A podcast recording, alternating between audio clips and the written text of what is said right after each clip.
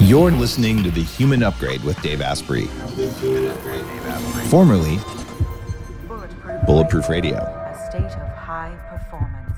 I've reached into the thousand legacy episodes of the podcast to bring you this incredible conversation because it's changed so many lives. You're going to get a lot of value from the ideas in this episode. And if you're hearing it for the second time, you're going to get more than you did the first time. And frankly, a lot of people don't hear every episode. This is one of the greats. Stay connected with the podcast and with me on Instagram or Facebook. The handle is at the Human Upgrade Podcast. Thank you.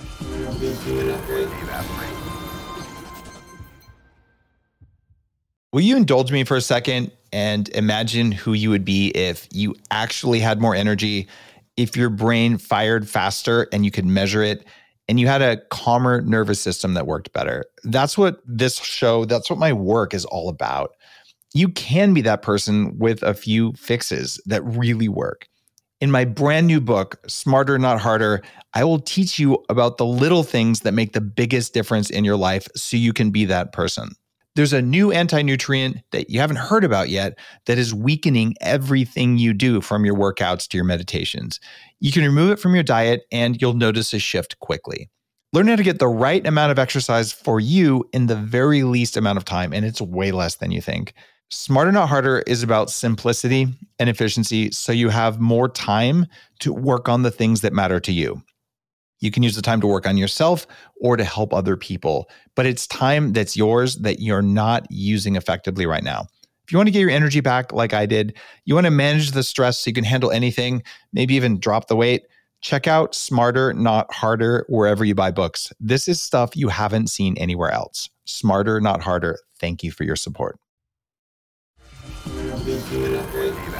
Today's episode is recorded live at True Foods Kitchen with Dr. Andrew Weil. Hi, Dave. You might hear some kitchen noise and all. That's because we're actually, we just enjoyed an amazing meal here and uh, just had a chance to talk. Well, if you have lived under a rock for the past 30 years, you probably don't know uh, Dr. Weil. He's uh, been a, for decades, a leading voice in alternative and uh, functional medicine uh, using foods as um, herbs. And I got to say, starting sometime in my early 20s, I became a subscriber. Um, to your newsletter, uh, which is which is incredible. So to sit here with you is is a real honor. Thank you. I, would like to understand uh, when you were a, a young man uh, figuring out the, the medical side of things. You got into this way ahead of the curve. Why? Well, I think I came into the world this way. You know, I was intensely curious as a kid. I was always, I, I was very interested in plants. Uh, and that eventually led me to be a botany major at Harvard as an undergraduate. Um, and that started me on a career interest in medicinal plants. So that was before I went to medical school. Uh, I also, as far back as I can remember, was interested in the mind and how the mind affected the body. Um, that eventually led me to take a course in medical hypnosis, which was one of the best courses I ever took. And I am um, absolutely convinced that the mind and body are one thing. They're not separable. And that one of the uh, greatest limitations of modern medicine is that it sees the mind and body as separate. And if it recognizes the mind at all, it doesn't admit that it can influence the body. I've often looked back at, at how we got these attitudes, and we have the National Institutes of Health and we actually set up our national research uh, around mind versus body. And mm-hmm. so studying them together almost requires you to get two grants from two different opposing bodies. And it, uh, is, is that why we have such a weird divide in the West? Well, I mean, you could say it goes back to Descartes. Uh, but I think the, the fact is that our science and our medicine are completely dominated by a materialistic paradigm uh, that says that all that is real is that which is physical and which can be touched and measured, and that if you observe a change in a physical system, the cause has to be physical. Uh, non-physical causation of physical events is not allowed for in the materialistic scientific paradigm, and that's why we can't make sense of placebo responses and why hypnosis is not taken seriously in medicine and uh, why it strikes people as outlandish that your attitudes about aging could influence the way that you age. I was hoping you'd tie it back to that. Yeah. It it's really funny though. I, I feel like lately the data is coming out more and more. Like we can measure exactly what the percentage of the placebo effect is. And when you stare at the the totality of the data, you just have to say there's something going on that we don't know about. But maybe we're starting still, it's it. like the our attitudes toward it are so wrong-headed. The the two commonest uh, ways that I hear the word placebo used in medicine are: how do you know that's not just a placebo effect? And the most interesting word in that sentence is just. yeah. Or we have to rule out the placebo effect. We should be ruling it in. That's what you want to happen. you know, that's pure healing from within. And the goal of good medicine should be to elicit the maximum healing response with the minimum intervention. You know, think about what would happen if you were allowed to say what some plant ingredients at True Foods Kitchen actually did for people on the menu. You think that'd have a placebo effect?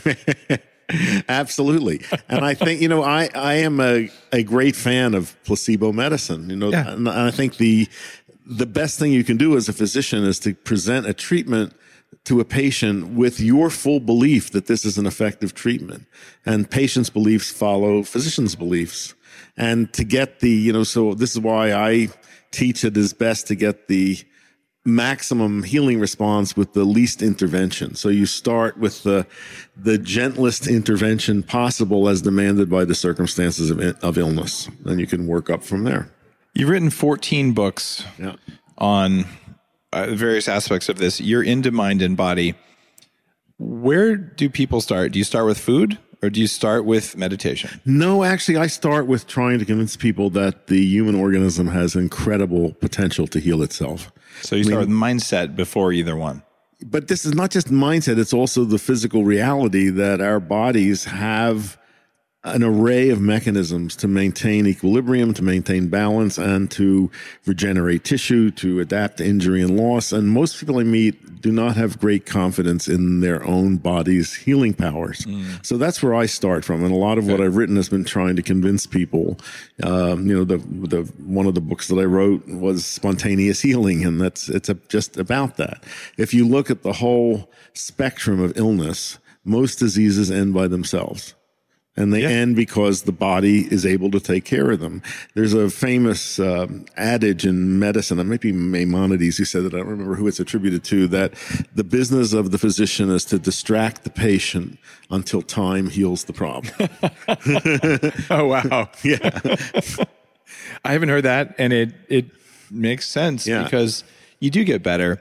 But then again, I look back to when I was 300 pounds and I had a lot of chronic illnesses. I had more estrogen and less testosterone than my mom, and uh, my thyroid levels were very very low, uh, and I was.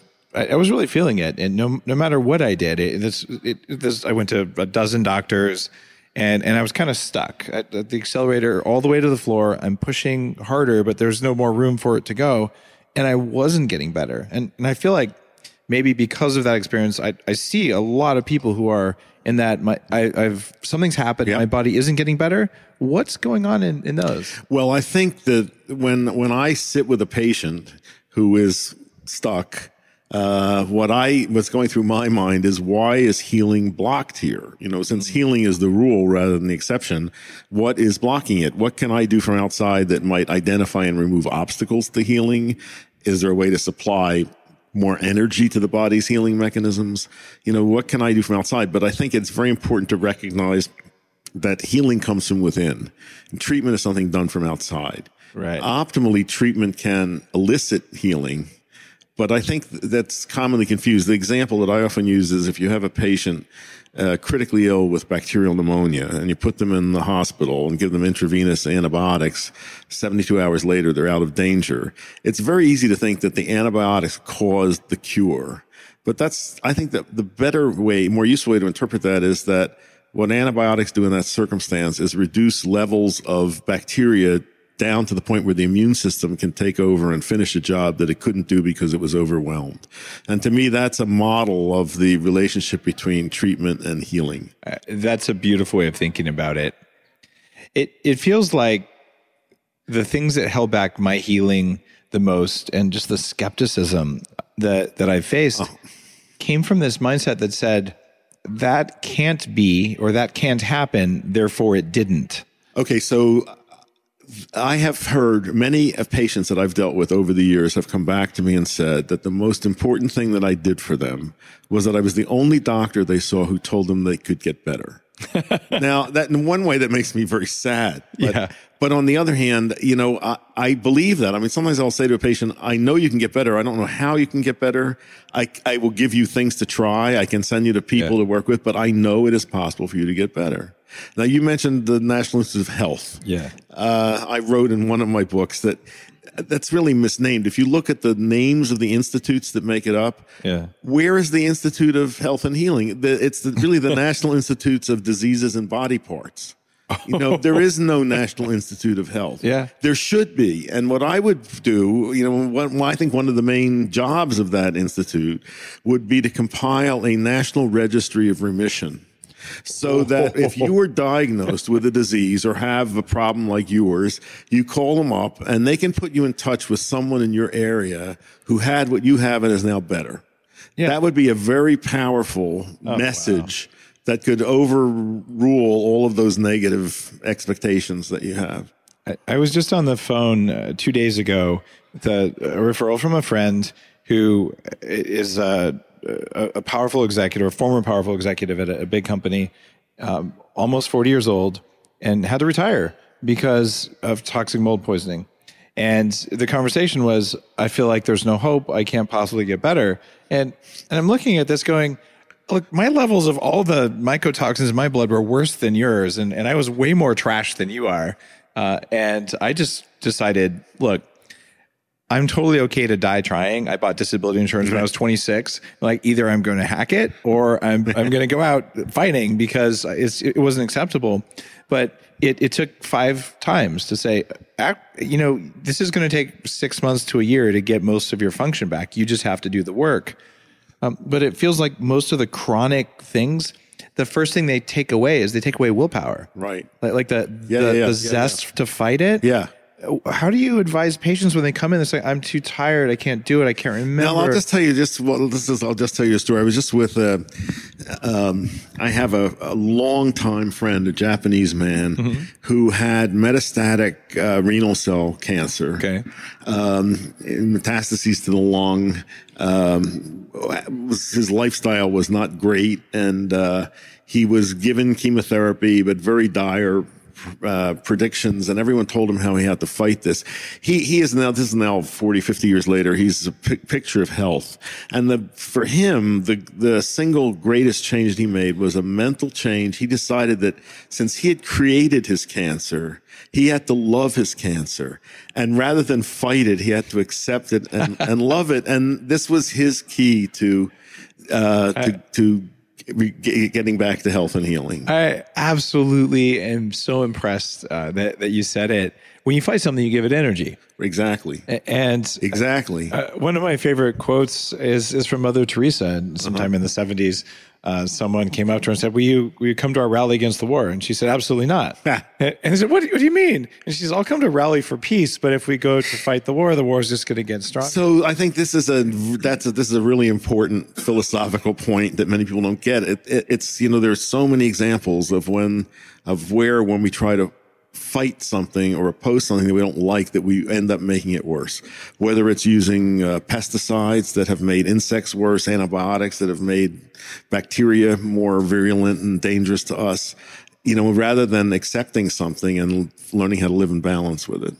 So someone walks in to your office and they're saying, I have all kinds of stuff wrong with me. I, I feel totally hopeless.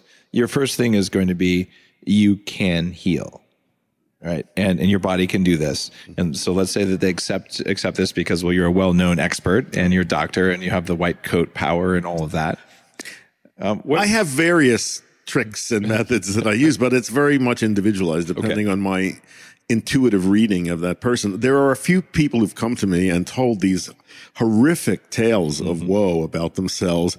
And my reaction has been to burst out laughing. Oh, I can't do that with everyone. It's like with selected patients. You know how to read them, okay. But it is a way of like, you know, breaking that mindset or getting them to look at the fact that they can change their take on that.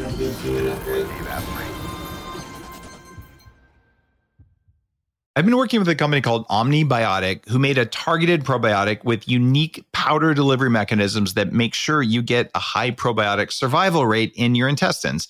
Because who wants to take a probiotic that never even starts growing in the body? I've noticed a real difference after taking Omnibiotic for a few months now. My digestion is rock solid, and these strains are designed specifically for detoxification and even for brain function and stress management, and you can feel it. Go to omnibioticlife.com slash Dave. Use code Dave20 for 20% off. That's omnibioticlife.com slash Dave. Use code Dave20. And you can get specific strains that do specific things that change how you feel. One of the best things you can do to upgrade your sleep is to sleep on something that's not toxic. So let me tell you about Essentia's Beyond Latex organic foam technology. It works really well for your posture. It's allergy friendly and it eliminates all of the stimulants that you can actually breathe in from normal mattresses that can interrupt your sleep. What you get is an incredibly comfortable mattress that's dialed in for your biology and it's good for your health and it's good for the environment. Learn more at myessentia.com slash Dave Asprey and get $100 off your mattress with code DAVE. That's myessentia.com slash Dave Asprey. Use code DAVE and save 100 bucks. you know, breaking that mindset or getting them to look at the fact that they can change their take on that. If I have, if I can, I will introduce someone to someone who's had their condition as well. Okay. But I can't always do that. This is why I'd like to see a national compilation of people that would make it easier to do that. There's a, a website, I think 23andMe bought them. Um, and uh, Alexandra started. It's called Patients Like Me. Uh-huh. This was Great. specifically for people to find others who were doing this. And it's weird though when you get things like fibromyalgia and chronic fatigue and things Yeah. where it's such or Lyme disease where it's such a fuzzy. People don't know if they have it. They don't think it's real. But even then, you get a group of those people in a room, and they get the social community. Right. Um, and as I have gone through your work over the years, I mean, you, you talk about these five things. You say food, movement, stress, social connection, and spiritual well being is is the the palette you're playing with. Yeah. Did I miss anything in that? Well, breathing. I, Oh, mean, okay, I place a great deal of that, okay. emphasis on that. Yeah. Okay. You know, with uh, in uh, the book that I wrote on aging, healthy aging. Yep. When I wrote that, I made several trips to Okinawa to look at the phenomenon of healthy aging there, which Right. is they had the highest concentration of centenarians. And when I was, as soon as I got there, obviously you can't attribute healthy aging to any one thing because everything's different. You know, it's a tropical Pacific paradise, clean air, clean water. Uh, people are very physically active. The diet, incredible. I mean, one of the most interesting diets I've ever seen with the variety of sea vegetables, land vegetables, fish. But it was so striking the that old people there seemed happy and had a glow about them that I don't see among old people here. And I and to me the greatest difference that struck me as an American was the positive value put on aging over there. You know, the, the old, the oldest old people were all living treasures and the communities made efforts to include them in everything. They looked old. They were, you know, stooped and wrinkled. They didn't use Botox. Uh, but they ha- they were happy and they felt part of the community and loved and admired and valued. And that's, I don't see that happen here. I think the one of the most toxic cultural messages here is that the value of life diminishes with aging. You know, marketers direct everything at a very young demographic. All of entertainment is, you know, for younger and younger people. Haven't they figured out that old people have all the money? Good point.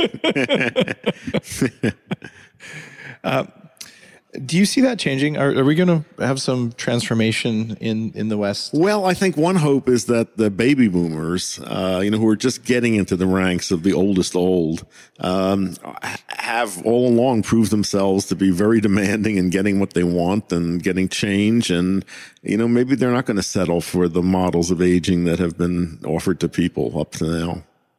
In your your hierarchy there in your list of things uh, where I didn't include breathing, um, where we had you know food Yeah. versus breathing. Clearly, you can go a few minutes without a breath, and you're you're in trouble. Right. How much time do you spend every day doing intentional focused breathing exercises? Well, in terms of clock time, I don't know. It may not be that much. It may add up to something like maybe 30 minutes. Okay. In the course of a day. Of focused breathing. Yeah, but I do it. In, I do some in the morning when I get up. I do in the evening when I fall asleep. I do some at various times during the day. What's your best book on breathing? I actually I have this in all of my books. Okay. Uh, When the I I say try healthy aging as Okay. as a good one, or one in uh, one called uh, health and healing is another. And on my website, drweil.com, there's a whole you can find videos. Yeah, you have a lot of breathing videos about exercise, right. breathing. Okay. And you know, I think I'm one of I'm unusual in being a doctor that places emphasis on breathing. I, I learned a lot of this stuff, well, some from studying yoga, but uh, from a couple of old osteopathic physicians. Really? You know, old time DOs. One of whom, in particular, was my one of my mentors, Dr. Robert Fulford. I met him when he was in his 80s. He was a great model of healthy aging and placed. How old were you when you met him? I must have been in my 40s. There you go, twice your age. See? Exactly, exactly. And uh, you know, I once asked him what was the secret of his health and vitality, and he didn't answer in words. He just took an enormous breath, and I'd never seen anyone's chest expand so fully. Wow. Uh, and uh, he he really believed that breathing was the most essential function of the human organism and that doing it properly was the key to good health. So uh, it, it is amazing to me how little research has been done on breathing Yeah. because people don't take it seriously. You know, how could anything so simple cause such changes? But I think learning how to breathe and practicing breathing techniques is it, it's free. It doesn't use any devices and it's incredibly time and cost efficient. Well, now that you've said that, I'm sure someone out there is making a little vibrating thing for your belly button as a result of that comment. Uh, uh, you know, making fun of my quantified self friends there. Um, I did uh, when I was an engineer. I I did five years of art of living breathing exercises. Every morning, I'd wake up and spend a half hour, yeah, w- did hands in different positions, and to this day. Uh, when I go work with a you know a qigong master or a, a Chinese medicine or a pranayama yoga teacher, they always say, "Oh, like you know how to breathe," and I don't on an everyday basis do breathing exercises. Although I recognize it would be a good move. Uh, I don't I have kids; they disrupt my morning routine. Right. but. Uh, I, I do believe that that just repeatedly doing it, it changed my my nervous system. So my body just knows how to do it. What is the minimum amount of time that a, the average listener would have to do structured breathing exercises for, for their lungs to just learn? there's you know i think it's the it's the regularity of doing it rather than any amount of time because you're putting a signal into your nervous system and over time over weeks or months of doing that you actually change the tone of the autonomic nervous system and that's what we're going to do so the the simplest technique that i teach this 478 breath Okay. um, you know it really takes 30 seconds to do it but you've got to do it religiously Four, seven, eight. Walk me through that it's right it's you breathe in through your nose quietly to a count of four, hold your breath for a count of seven, blow air out forcibly through your mouth to a count of eight. And you when you're learning this, you do it for a total of four breath cycles, which takes 30 seconds, and you do it at least twice a day. Do you hold empty at all? No, uh, no, you hold on the in- inhale. Okay, just on the inhale. Right. Um, I remember I did my first yoga class where they, so I breathe out, now hold your breath empty. And man, the first time I did that, I immediate panic response, which makes no sense because you realize, Right. you know, I can do 10, 20 seconds with my lungs empty now uh, because the panic response is gone. You realize, oh, air is going to come in a while. But that took me a, a while. Maybe I was more sympathetic dominant than average. Mm-hmm. Uh, do you recommend that, that lung empty at all? There's, you know, in pranayama, there are hundreds and hundreds of variations of breathing techniques. Um, and I, you know, it's fine to experiment with them. This, this one, this four, seven, eight breath that I've know. worked with for a long time is the one that I found to be most time efficient. I told you that I have a very low heart rate and I can only attribute that to doing that breathing technique. and your heart rate's in the 40s. Low 40s, sometimes high 30s. Okay. And I think that's from high vagal tone. and you don't you don't exercise all the time. And I mean, I, crazy I am physically active every day. I try to swim every day. I have dogs that take me for walks. Uh, but other than other than You're that, not Spartan no, racing and running triathlons. no, no, Okay. no, no. And it really annoys the hell out of some of my exercise fanatic friends that I have a low heart rate that that like that, and I don't do that kind of exercise. Uh, so that's just the the benefits of breathing. But when you have high vagal tone, though, that also can be a problem. You can pass out when you have high. I never. tone. I'm not lightheaded. I don't pass out, and I think I can mount a, a an adequate sympathetic response when needed. Okay, got it. So so your uh, your nervous system works really well. Yeah. Do you measure things like heart rate variability? Uh, I don't. I'm interested in all that. No, I don't. I- you know, I can tell. I have nice warm hands most of the time, Okay. and that's you know a part of the relaxation response. So things are working pretty well for Yeah. you. What has shifted? I, I mean, I I remember. Just an example. Um, this is one of your older books, uh, and you wrote about mangoes. Does that sound familiar? Yes, you know the book I'm talking yeah. about. It's called Okay. "The Marriage of the Sun and Moon." Yeah, tell me the story about mangoes.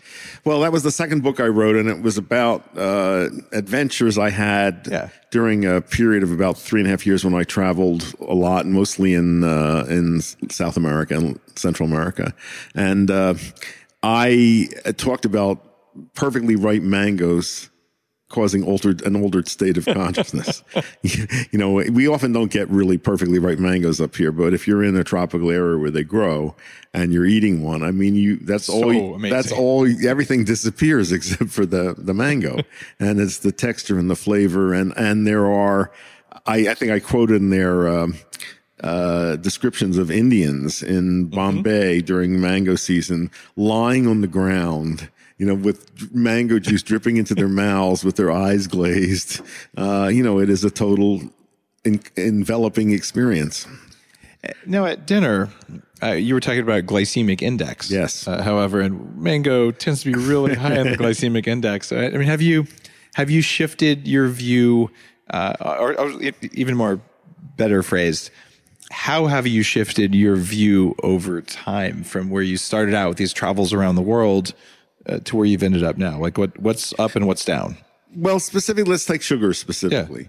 Uh, you know, sugar cane is native to Asia, and and uh, in in India, in many places, uh, there are vendors on streets that have big carts full of freshly cut sugarcane stalks, and they have a sort of wheel press that's hand operated, and you can have a freshly squeezed glass of sugarcane juice, which they squeeze lime into, Oh, wow. and it is absolutely delicious, and it's uh, you know, it's not overly sweet, and it's got this sort of you know, back taste that's the molassesy element, which is not particularly pleasant. So it's a mixture of the Yeah. sweet and unpleasant. But I think taking sugar in that form is just fine. And, you know, for Indians, it is a kind of sacred plant. Yeah. It's a very special thing. I think when you uh, boil that juice down and concentrate the stuff and then put it in large quantities and eat every day, that's probably going to cause havoc. Uh, I grew up pretty much addicted to Coca-Cola and soda, you know, in my teenage years. And, and I mean, I can't imagine doing that now. It tastes repulsive to me. Uh, but I was very unconscious about that. And I think drinking, uh, sweetened liquids like that all the time is n- really not a good thing for you. But I think, um, uh, natural, naturally sweet things in moderation are okay, and probably tropical fruit, if you're in the tropics and it's Yeah. in season, I think is probably okay. And if you look, you know, up in the in temperate regions, fruit ripened in the fall, just before the winter, and it was appropriate to store up caloric energy Yeah, as fat at that time of year to get you through the lean the lean period.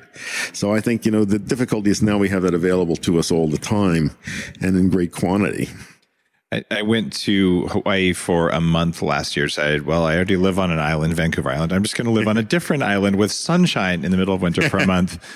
And I said, so I'm going to eat the tropical fruit that's in season. And I gained 2% body fat in a month eating tropical fruit, uh, which wasn't my intent, but it was delicious. And I don't really regret it that much. Uh, Yeah, but I think that's lost it. okay, and you can lose it afterwards. Yeah, I did. Right. The other thing that you wrote about in your book that actually really shifted something for me this is in, in the same book uh, was you talk about going mushroom picking, right? And and you had this vivid description of how when you're in the right mindset, you'll just find mushrooms. Well, I first of all talked about uh, about finding four leaf clovers. yeah. Uh, and you know, I, I met a woman once who was her thing was she would bet you that you know she'd bet you a dollar or five dollars that from the time you said go, if you were in an outdoor area, Yeah. within a minute she could find a four leaf clover, Wow. and she always won. and uh, so you know, thinking about this, it made me realize. The four-leaf clovers are always there. You know, they're rare. The problem is being able to see them, and that's a pretty complicated one because the the, the visual pattern. But I think the there's two aspects to seeing. There's what goes into the eye, but then there's whether the brain can recognize the pattern. And if the brain, if you don't have the key in place to recognize the pattern, you can be looking right at something and not see it and not recognize it. So that's the case with four leaf clovers. And I found that I was able, you know, I've developed the power to find four leaf clovers and I could take other people, introduce other people to that experience. So with mushrooms, this was even more striking that when I was, when I was learn, I moved out to Oregon, uh, and it was the first time I was around lots of people that collected mushrooms, wild mushrooms. And often when I was trying to learn a new mushroom, I couldn't see them at first, and other people were finding them, and it would drive me crazy. You know that you know, to be with somebody and they say, "Oh, there's one, there's one," and putting them in their basket, and I couldn't see a single one. And then after a period of time, I'd be able to see it. And even more interesting, some with some of these mushrooms, some of the, especially the magic mushrooms that were little. If I was in the physical presence of somebody who was seeing them, I could see them. But if I got too far away from them, I stopped seeing them again.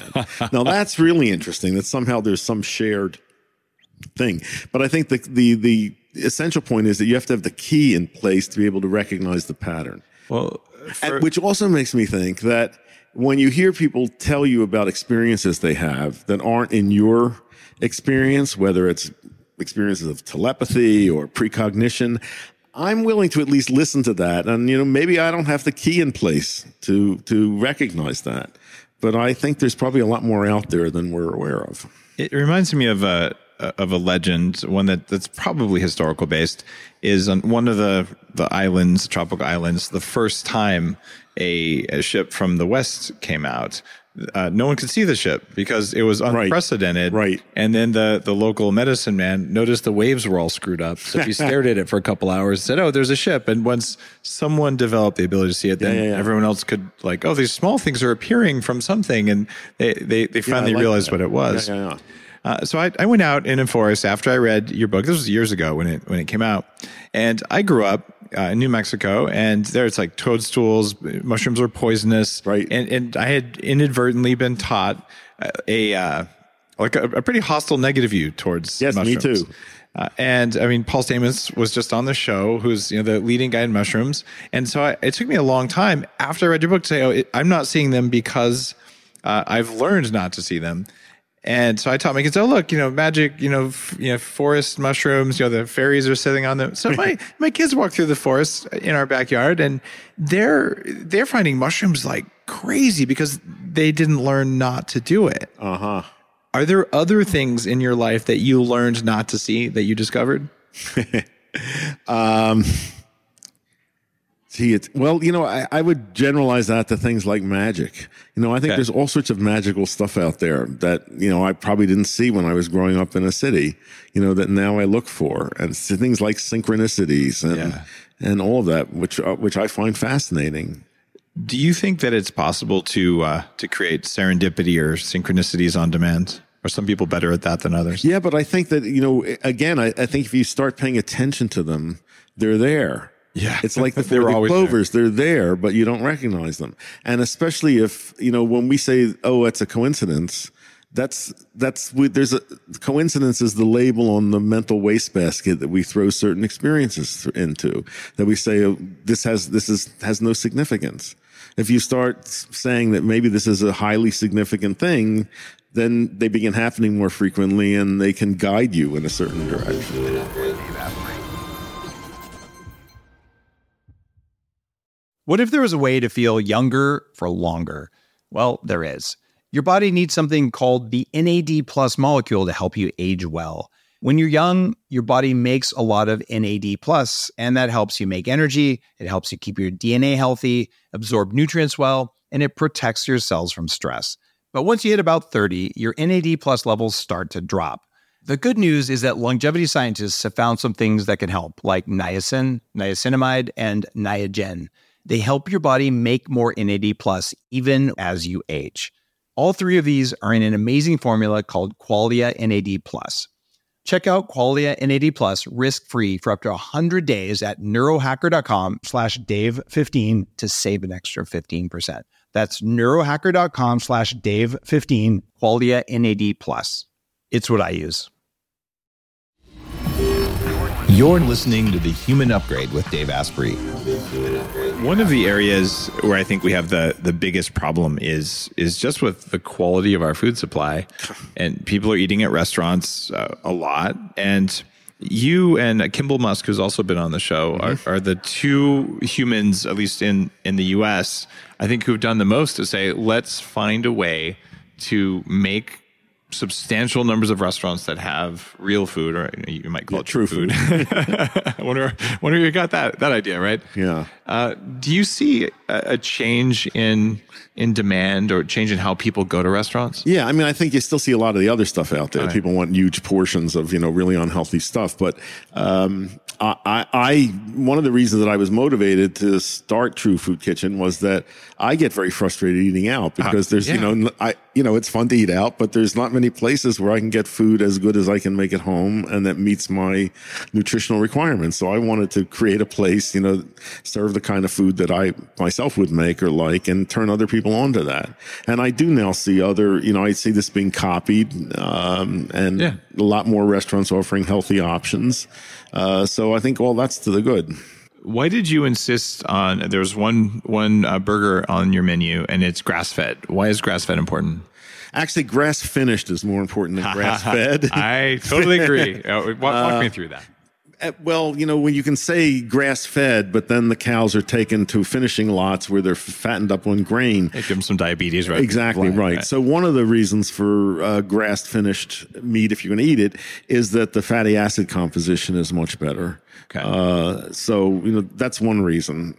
Um, the other thing is that cows are not evolved to digest grain, Yeah. and so if they're on grain diets, uh, you have it wreaks havoc with their digestive system. And this is one reason when they have to be given antibiotics, uh, and that creates a whole other series of problems. I, I know that the sheep on my farm that eat grass, they've never had antibiotics because they don't need them. There Right. just isn't a point to it. Right. And, and t- you know, feeding cows grains, that's bad enough. But how about feeding them other cows or sheep? And that's Yeah. what produced, you know, these uh, mad Right. cow disease Yeah. breakout. What do you think about uh, vegetarian versus vegan versus uh, grass-fed omnivore versus you know give me Well, I think I think human beings are omnivores, and and uh, when I was in, I most recently in Okinawa, which was earlier this year, I went out to this famous village called Ogimi Village, which is the longevity village that you know advertises it has all these centenarians, and uh, I sat around with a room full of very old.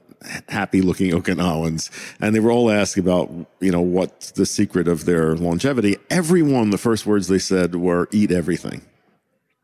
Very interesting. Now they have a lot of great food available Yeah, to them. helps. There's also growing numbers of, of fast food restaurants, and I don't think they meant that when they said eat everything. Uh, and Okinawan longevity has actually plummeted in the past few years as a result of fast increasing consumption of fast food, McDonald's especially. Um, so I think first of all we're omnivores, and I don't tell. I'm personally a uh, pescatarian Okay. or a vegetarian, if you want to call it that. I'm, I'm a So lacto ovo beefo porco vegetarian and stuff. right. Uh, I don't tell people to become vegetarians, but I think it is in for North Americans.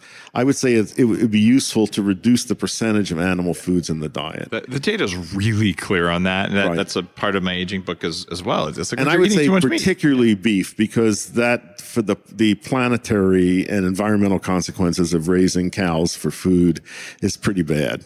Yeah, the way we're doing it, especially with corn and soy and all that All land, it, right. it's so inefficient. I I flat out tell people never eat an industrial raised animal again if you want to live a long time, and that'll help the environment dramatically. Right. And and the the data about you know the average Americans eating so many pounds of meat. And I don't care if it's chicken or whatever. It's just too much animal protein. Right. Uh, but I think going oh if, if too much is bad none is good might be Yeah, I think that's extreme. And also, a game that I like to play is you know, to tell a group of people when I'm teaching a class, you know, name any food, and I can give you an argument why you shouldn't eat it. yeah, that's and if awesome. every if that were all right, there'd be nothing to eat. yeah. But li- really, anything you name, I can give you good, good, sound reasons why you should not eat it. well, you know, you, fruit in general, high in sugar, right? go. And if you're a macrobiotics, that you don't want it too yin. Yeah. Don't want all that yin in your body. What do you think of macrobiotics?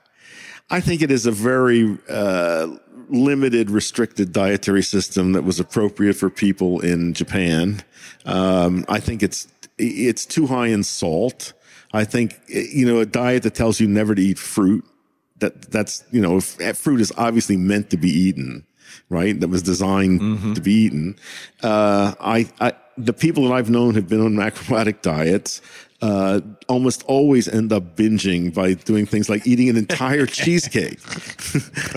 and I think that's what happens when you're on too restricted a diet. Uh, So this is Yeah. probably why eat everything is a good idea. Yeah. You know, eat Okay. you eat everything in moderation and then you don't have to, you know, go on these binging cravings okay. cycles. So that that gets rid of the Ben and Jerry's bucket at the Exactly, end of the, right. the end of the kale salad. Right. I, I, I got you on that. Yeah. Um, what as a pescatarian though? There's two things. There's problems with being pescatarian. Yeah, okay. And the, the two I want to ask you about, it- the most obvious one is probably mercury and other toxic metals in fish. They accumulate in us as we age. If we want to age well, how do you deal with that personally? Okay, so first of all, the uh, the form of um, of mercury that's in fish is ethyl mercury, Yep. which is not that bad for us. It's methyl mercury that's the problem, and we don't really know whether a high mercury levels in the blood of adults has any clinical significance. It's very bad. For High ethyl mercury or high any mercury? Yeah. Okay. You know, I, I see people. This- who are- is mind-blowing. All right. I see people that come, and they're freaked out that they've got a high mercury level and, uh, you know, they stop eating fish, blah, blah, blah. It, it may be that in an adult, a high mercury level really has no clinical significance. It's very bad for fetuses and infants with developing nervous systems. But we really don't know the significance of, of mercury in adults. It may not be so bad. And selenium, if you have adequate selenium in your diet, or if fish have adequate selenium in their diets, it really neutralizes the, the problems with mercury. There is good evidence that selenium it, it helps with it. We also But know that I the think- levels are much higher than they used to be. but clearly, you know, it is better to eat, and it's not just mercury, it's PCBs and Yeah. other things that fish accumulate. So you do not want to eat large carnivorous fish or fish that spend a lot of time in coastal waters. Okay. You want to eat, you know, better to eat small vegetarian fish like sardines, for example, or, uh, you know, wild albacore tuna that are off, you know, the BC coast. Yeah. Those are good fish.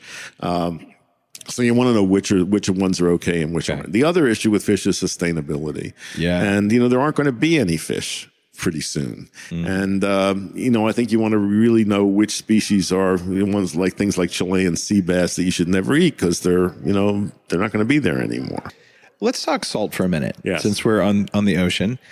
Uh, you mentioned, uh, you know, people getting too much salt on on certain diets. Uh, how much? Like, what's your take on salt? complicated issue. Yeah. You know, very divided uh, data there. Personally, I think that uh, I think we've made people too afraid of salt. Yeah. I, I think some people are salt sensitive. And you know, and they eat anything salted, and their fingers swell. I mean, Mm-hmm. you know, and probably affects their blood pressure. For most people, it may not be that much of an issue. Having said that, I think it is fairly easy to change your your taste preference for salt. Mm-hmm. You know, I grew up eating salted pretzels and nuts. I can't eat those things anymore. If I'm going to eat nuts, I like them, you know, unsalted. I like raw unsalted nuts. I'd rather have chips that don't have any if, salt on their coatings. I, I rarely add salt to my food. I, I cook with salt. I use it as a seasoning, but I don't add it. I, I'm amazed when I see people in restaurants who, before they taste the food, mm-hmm. you know, put salt all over it. No, did you notice I did that? I did. Here's why I do that. I have low blood pressure. Okay. Okay, great. I, I intentionally in, increase my sodium intake, and I actually know that if if your executive chef who came by was in here, I wouldn't have done it out of respect because it's really rude when the chef is there. But it, for me, it's a, a medical thing.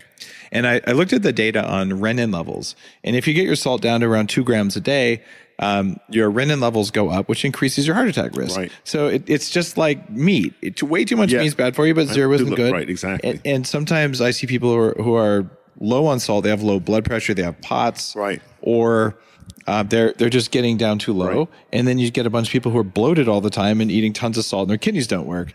And, Yeah, you know, you're right. Do you know about the dangers of low cholesterol? Oh, uh, do, do very very Yeah. low cholesterol Uh-huh. is strongly associated with increased rates of suicide and accidental death, and nobody knows why. and stroke and stroke. and acting like a jerk. and it turns out people who don't have oxidized cholesterol but have higher LDL Yeah. are much more likely to live longer too. Uh-huh.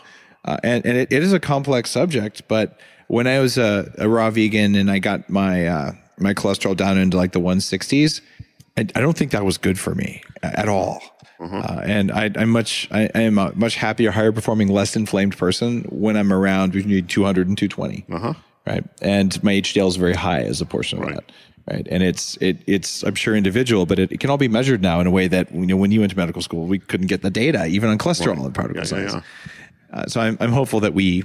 Uh, if people listen to this and they get one thing out of this, it's that maybe there's some moderation in there. How about the dangers of being too lean?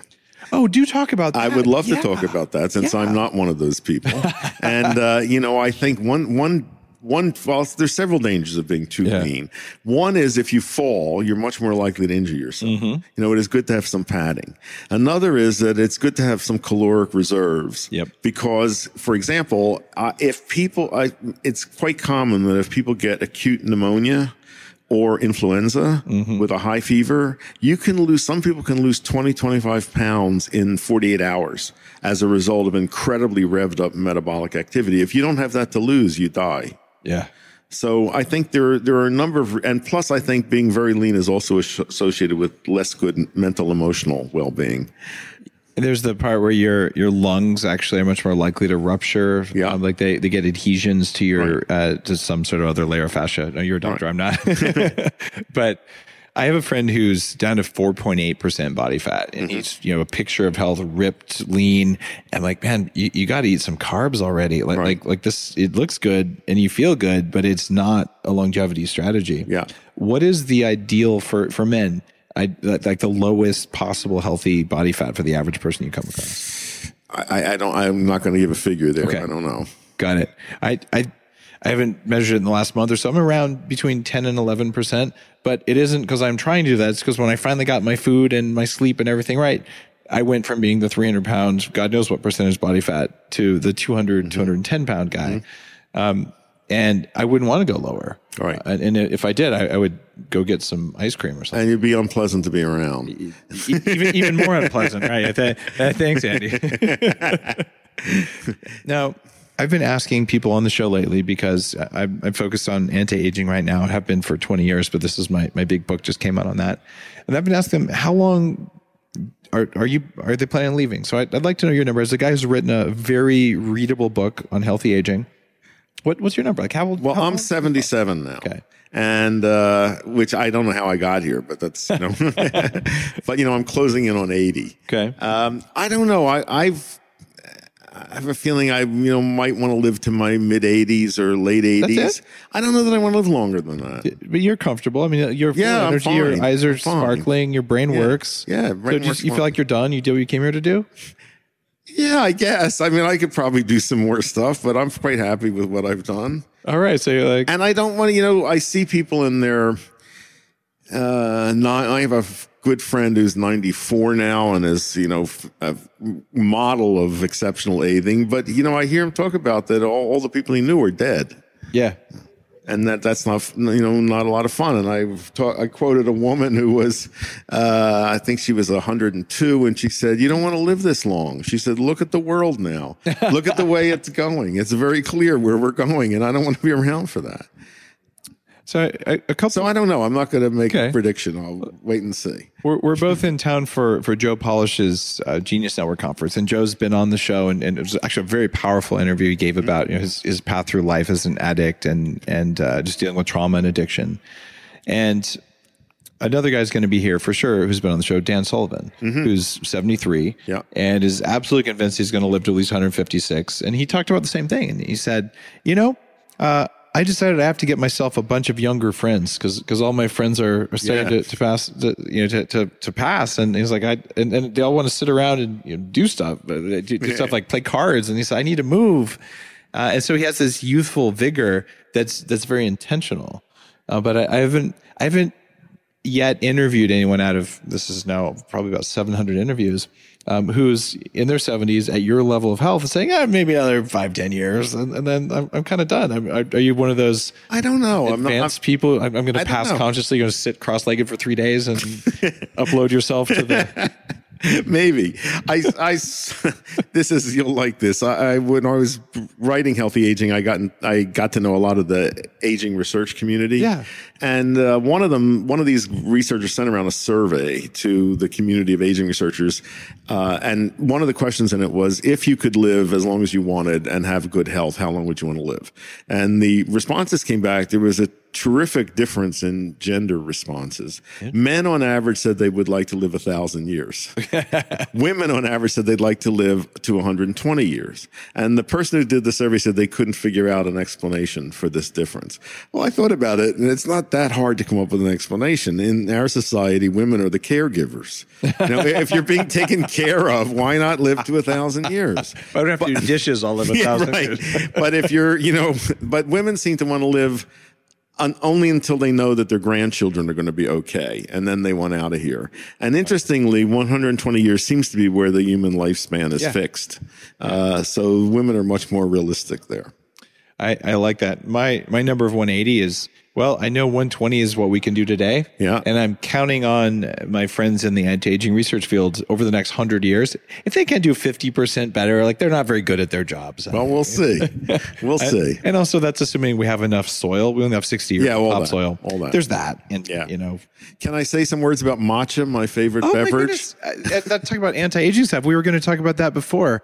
Um, yes, let's talk about matcha, and in the context of aging, and in the context of being an awesome Japanese beverage that's almost as good as a good sake. Sorry. Okay, I, I that's well put. Uh, my it's my favorite alcoholic. Be- Oh, yours okay? Mine too. Absolutely, Uh, yeah. excellent. Uh, and it's the only one I find in a good sake that you can drink unlimited quantities of and get really buzzed and not have a hangover. You know, I have exactly the same experience. That's why I like it. Plus, it Same. just tastes good. Well, okay, so sake has magic powers. All right, we're, we're there. But let's talk matcha, Matcha. because so first of all, you Yeah. know, I, I became interested in. I went to Japan when I was seventeen Okay. and lived with Japanese families, and I got first of all very turned on to tea in general. love Japan. When I was growing up, uh, tea was what old people and sick people drank. And it was terrible. Uh, and Japan was the first time I had delicious tea, delicious green tea, sencha. And I also tried matcha for the first time. this was 60 years ago. Yeah, a long time ago. Japan was very different.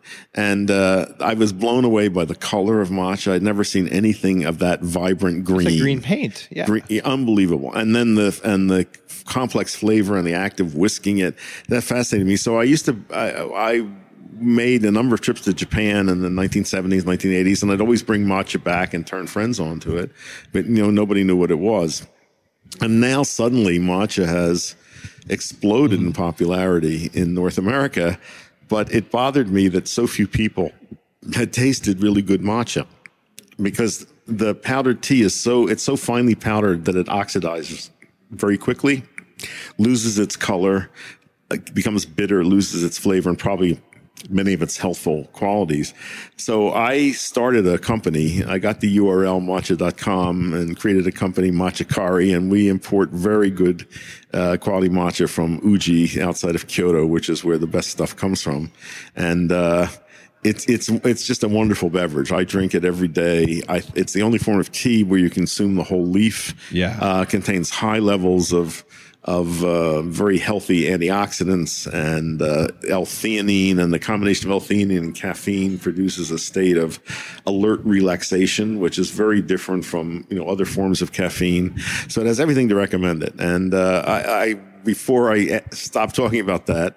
I have a discount code to offer people Oh, listening yeah, to this co- podcast. what is it? It's bulletproof 15, one five. Okay. And, uh, and Thank you for that. Will, that will get you a discount on wonderful matcha So from matcha. matcha.com. That's easy to remember. Matcha.com. M A T C H A, uh, bulletproof 15. And, and guys, we didn't plan this ahead of time. Thank you for your generosity. Um, this is just, uh, just good stuff. Uh, so I just, I, I gotta say, if you've never tried matcha, you owe it to yourself to give it a shot. Thank you. It'll change. By the way, a very good thing to eat with very good matcha Oh, what is is a piece of dark chocolate. oh yeah. That, that's that complements the uh, the flavor of matcha very well. I've tried a few chocolate bars that had matcha incorporated in them, but Yeah, not doesn't seem to work. no, but eat, having a bite of good Yeah. dark chocolate and then a sip of matcha. It's something with the bitterness of the two. exactly. So it's it's it's one of those things I would put it very high on the anti-aging scale, the antioxidant scale. All right, guys, uh, this has been a, a fantastic interview, and my mind is still blown that Dr. Weil is saying, ah, uh, mid 80s, that's good enough for me. But I, I will respect any answer out there. Well, come back to me when I'm in my mid 80s and That, we'll see. that was what I was thinking. I, I think you'll say maybe a couple more years. Okay. That- that's what a lot of people say. As long as they're feeling good. And Yeah. given how healthy you are now and given your set of knowledge, I think you can feel good for as long as you decide to. Great, I will. You guys probably know where to find uh, Dr. Weil's work, drweil.com. Uh, read one of his books, uh, try his matcha, go to True Food Kitchen. Uh, this is one of the greats uh, in our field who's shifted the way we think about mind, body, breathing, and it's an honor to have you on the show. Thank you. I enjoyed it very much. You're listening to The Human Upgrade with Dave Asprey.